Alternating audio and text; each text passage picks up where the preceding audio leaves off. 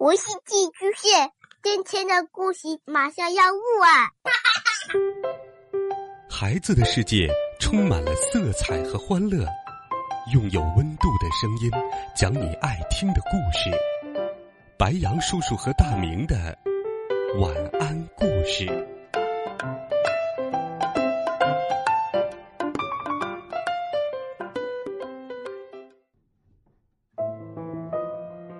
小朋友们、同学们，大家好，欢迎收听白羊叔叔讲故事。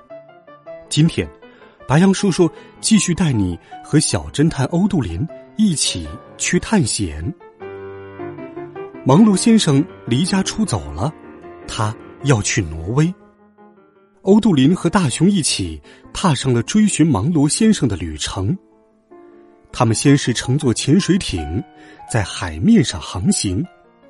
而这一集里，欧杜林和芒罗先生又分别有哪些奇遇呢？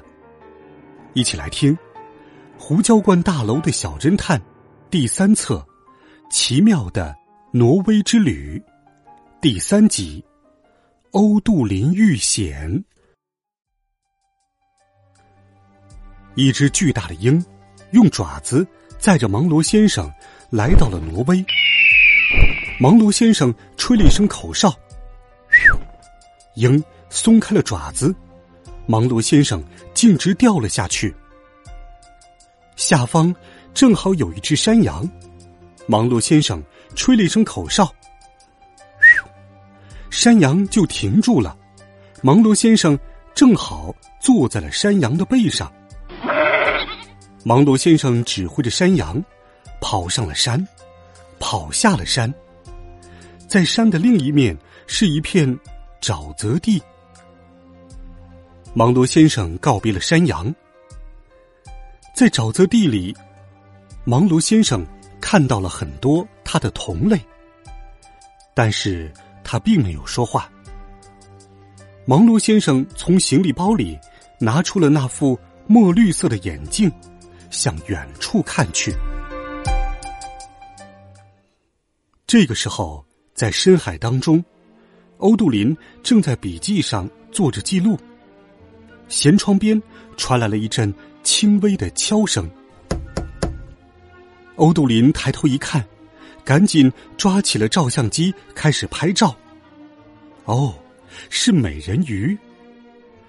欧杜林正忙着把美人鱼的照片粘贴在笔记本上。熊从船长室里走了出来。船长把他第二好的制服外套送给了我，你觉得怎么样？熊得意的说：“嗯，你穿着挺合身的。”欧杜林说。欧杜林拿着笔记本去找帕斯特纳克船长。帕斯特纳克船长正在写字台前，正在画着想象当中的美人鱼。你手里拿的是什么？他的话音刚落，警报声就响了起来，嘟嘟嘟嘟。哦，怎么回事？我们到地方了吗？熊问。我并不这么认为，欧杜林说，看着舷窗的外面。哦，没什么好担心的，那只是冰山警报。冰山警报？熊问道。是的，是的。当潜水艇快要撞上冰山时，它就会报警了。现在抓紧了！帕斯特纳克船长大喊，双手紧紧抓着潜水艇的舵柄。全体船员准备升上水面。所有人都滑向了潜水艇的尾部，除了紧抓着船柄的帕斯特纳克船长和单手抓着潜望镜打秋千的纽金特。利维坦号及时的升上了水面，避开了与大冰山的撞击。帕斯特纳克船长打开舱门，大家一起往外看去。嗨，我们正在想你们什么时候才露面呢？几头北极熊坐在冰山上问道。进去吧，你们正好赶上了喝茶时间。进去。没错，没错，这只是冰山的顶部。欧杜林、帕斯特纳克船长、熊一起走进了冰山。一只戴着眼镜的北极熊走了过来，欢迎来到北极熊鞋业公司，我是利比。哦，我收藏的怪鞋子里有你们的产品，欧杜林激动地说：“我喜欢你们的企鹅拖鞋。”帕斯特纳克船长和利维坦号的全体船员一起卸货的时候，利比领着欧杜林和他的熊助手一起参观了冰山的内部。这是一座神奇的冰山，它分为了很多的房间。在冰山的内部，有接待室，有毛皮部，有粘合部，有检测部，有协和部，还有包装与航运部。所有的北极熊和他们的伙计都在这冰山内部工作。参观之旅结束的时候，利比问欧杜林。你打算到哪儿去呢？这时，利维坦号已经装满了需要运送到大城市的鞋子，正准备离开。哦，挪威，欧杜林说：“嗯，沼泽地还有美景，那么你一定需要一双这样的鞋。”利比若有所思地说，拿起一双特大的惠灵顿长靴子。这双靴子对我来说还有点大，不过我长大以后可以穿的。谢谢你，欧杜林说。北极熊鞋业公司的全体员工来到冰山顶部，向欧杜林一行挥手告别。谢谢你们的款待，欧杜林大喊。嗯，我们要把这些鞋子运送到大城市去，帕斯特纳克船长说。但我相信我的好朋友北极邮政的明帝伍德温会捎你一段路的。欧杜林就在这时听到了一阵嗡嗡声，抬头一看，发现天空中有一架绿色的水上飞机，他绕着利维坦号盘旋了三圈后降在了水面上。这是一架水陆两用的飞机，而在另一边。芒罗先生正独自跋涉在挪威的大森林里。芒罗先生戴着绿色的眼镜，顺着这特殊眼镜的指引，芒罗先生来到了一个又大又黑的洞穴前。洞穴里冒出了一双亮闪闪的眼睛，看起来这是一个巨大的动物。它。是什么呢？